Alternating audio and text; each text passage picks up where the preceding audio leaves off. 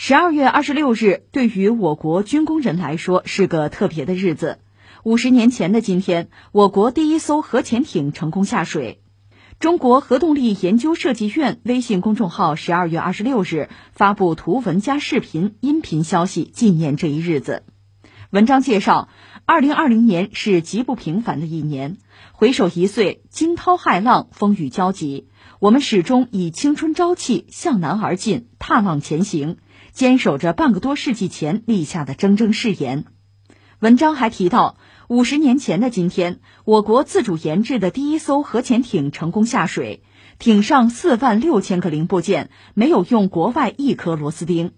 五十年后，我们自主设计研发的第三代核电技术“华龙一号”成为了一张亮丽的国家名片。五十年来，我们初心不改，只为更好的明天。致敬前辈，致敬科研工作者们。嗯，咱们国家的核潜艇啊，其实甭管是国内还是国外啊，一直是受到重点关注的。只要稍微有一点风吹草动，呃，就不说国内了，国外的媒体包括专家就会进行大肆的研究啊、报道啊。你就比如现在我国正在建的这个零九六核潜艇，呃，可以说自建造以来，国外的报道就从来没有停止过。昨天是那个第一艘咱们核潜艇下水五十年。其实我国的核潜艇制造之路啊，并不是一帆风顺的。建造第一艘核潜艇的时候，那肯定是遇到了重大的难题的。我们当时在建造这个第一艘核潜艇长征一号的时候，遇到的麻烦可以说是非常的艰辛。都知道近代中国咱们的军工起步啊，呃，实话实说，得益于苏联的帮助跟支持。呃，如果没有苏联，咱们要想搞军工事业啊，可以说是千难万难。所以在制造这个第一艘核潜艇的时候啊。我们第一时间肯定会想到苏联这个老大哥呀，想到这个启蒙老师啊，所以向他也提出了请求，希望苏联能帮助咱们建造核潜艇。但是有求于人呀，苏联就提出了一个比较苛刻的要求，就是要求我国国内建设军事长波电台，还得组建中苏联合舰队。什么意思呢？如果我们答应了这个条件，就意味着海军这一块啊，就会受到苏联的控制了。那对于这种苛刻条件，咱们当然是不能答应了，所以当时我国就否定了这项提议。从那以后，咱们的核潜艇制造之路啊，就陷入了低谷。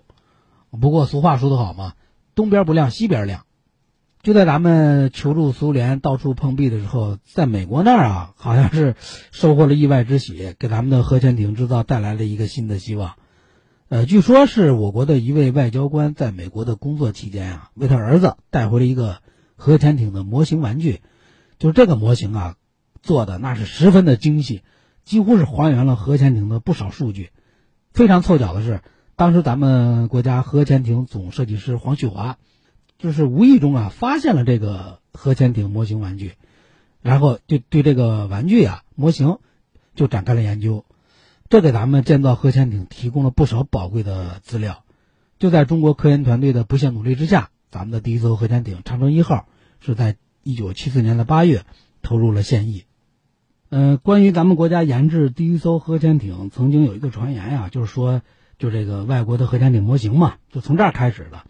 呃，这是不是真的？就说，呃，这个玩具确实是发挥了重要的作用，但是作用有没有传言说的那么重要？咱们可以来说一下啊，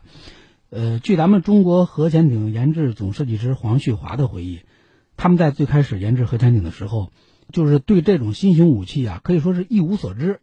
甚至都不知道这个核反应堆装在什么地方。这时候刚才说了，外交官不是从美国那儿给他儿子带回了一个呃核潜艇的模型玩具嘛？据说是带回来两个，一个大的，一个小的。呃，这两个美国核潜艇玩具模型把核潜艇的建造啊，类似一个水滴状，就是这种形状啊，跟咱们建设之初啊，决定把潜艇造成水滴状这个决定啊是吻合的。接着这个他们一打开一看啊，里边的布局啊、设计啊，跟大家通过搜集大量资料得到的印象也是基本一致的。但是核潜艇的设计那是个严肃的事情，你绝不能完全靠一个玩具模型啊。所以说，为了更合理吧，项目组为此专门建造了一个一比一的模型，一边实践一边改进，最终是终于定下来适合我国就是军人身高啊、操作习惯呢，就是中国水滴型核潜艇包括它的内部构造，啊，的确是借助这个玩具的帮助啊，中国设计成功了自己的核潜艇。那美国的核潜艇玩具模型为什么会做得这么精细呢？就不得不说呀，他这个玩具制造商，美国的这个公司啊，他的老板叫格瑞希尔，这位老兄那是非常有名的一个模型公司老板，对自己开发的军事模型可以说是精益求精。他在一九四三年就建立了这个模型公司，就是专门出品一些高精度的军事模型。呃，一九五九年，美国的那个华盛顿级战略导弹核潜艇不是服役了吗？上面是搭载着那个北极星弹道导弹，然后他们的公司就立刻推出了一款是一比二百比例的全内购模型。呃，这个模型就是瞬间成了模型市场的宠儿，因为它几乎完美的复制了这个华盛顿级战略导弹核潜艇的内部结构。但是美国人当时并没有发现这个模型就是泄密了。所以这个模型也堂而皇之的在各大市场上啊、商店上去卖，当时的售价很便宜，仅为一点九五美元。也就是说，就正是这个潜艇的模型玩具被咱们中国外交官机缘巧合吧，在回国的前夕买到了，然后天赐良机嘛，极大的促进了咱们中国核潜艇的研制工作。呃，刚才我说这核潜艇啊是个复杂庞大的系统工程，涉及到很多的技术攻关。比如核动力装置啊，舰艇的设计啊，大直径的舰体结构啊，远程水声系统，包括大深度发射装置、鱼雷指挥系统、惯性导航系统、综合空调系统等等等等，哪个都不容易，都是巨大的技术难点。所以说，核潜艇啊，不是那么容易搞出来的。那么，这个咱们买到的这个美国的核潜艇玩具，究竟是起到了什么作用呢？其实。模型主要是印证了咱们国家的设计师对于这个潜艇形状啊、外观形象的一个设想。潜艇的线型啊，主要分为三大类，也就是说，常规型潜艇、过渡型潜艇和水滴型潜艇。其中，常规型潜艇的侧面形状跟水面舰艇啊就很相似，采用的这种线型的目的就是为了方便进行水面航行。此外，为了降低这个阻力啊，提高水面的航速啊。把舰艇的首柱设计成类似水面舰艇那个特别尖削的那种形状。由于早期的潜艇是以水面航行为主的，水下航行是一个辅助，基本都采用了这种线型。它带来的缺点就是在水下航速啊比较慢。那第二种就是这种过渡型，呃，由于受到动力装置的限制，这个常规型潜艇经常浮出水面，或者是在离水面还有一定深度的。呃，通气管有这么一个这么状态下去航行，所以为了兼顾这种潜艇的水下和水面航行的性能，就把这种常规型舰艇的脑袋，就是头部啊，跟水滴型潜艇的尾部结合起来了。由此呢，就诞生了这种过渡型的潜艇。这种潜艇的水面航速性能要优于水滴型，嗯，水下航速的性能呢优于常规型。那么第三种就是这个水滴型潜艇。这种线型啊，这种形状最简单的理解就是，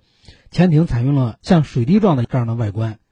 采用水滴线型的潜艇具有水下航行阻力小、推进效率高这些特点。那么水滴线型的缺点呢？它是不利于水面航行，因为早期潜艇没有使用这种线型的，呃，主要是没有解决柴油机水下工作的问题，所以说它大部分时间啊得浮在水面上。那说了这三种舰艇形状之后。我们回到这个问题的本身呀，其实，在拿到美国核潜艇玩具之前，呃，我国针对核潜艇使用现行的论证研究工作啊，就已经展开了。当时，美国在潜艇领域的造诣那很深了，但是在核潜艇使用的线型方面，他们美国呀，其实采取的技术路线也是比较保守的。他们先后经历过先采用常规线型，然后又造艘常规动力的水滴线型潜艇。再研制水滴型的核潜艇，那在咱们国家最开始研制核潜艇的时候，当初有些科研人员也是反对使用水滴线型的，因为当时一是没有技术基础，二是没有数据，三是水动力设施不完善，风险也非常之大，所以反对采用这种水滴状的，它也有一定的道理。那个时候也不像现在啊，有计算机，核潜艇大量数据，据说咱们都是通过算盘呀、计算尺啊来计算出来的，条件非常艰苦。如果以常规的思维去看待这个核潜艇采用的这个线型发展路线，肯定是要吃大亏的。但是，咱们国家老一辈的核潜艇设计师仍然坚持要搞就搞全世界最先进的核潜艇现型。所以，经过多年的前期计算和论证之后，从一九六六年开始，我国就进行了大量的模型研究试验，最终是通过反复的试验论证，才最终为水滴型核潜艇的设计提供了可靠的实验和数据依据。从最开始论证我国第一代这个核潜艇的水滴现型，到真正的敲定选型啊、付诸设计啊、投入正式建造啊，并且下水啊、服役啊，设计师们一共花了十多年的时间呀。他们的工作量之大，论证过程之艰辛，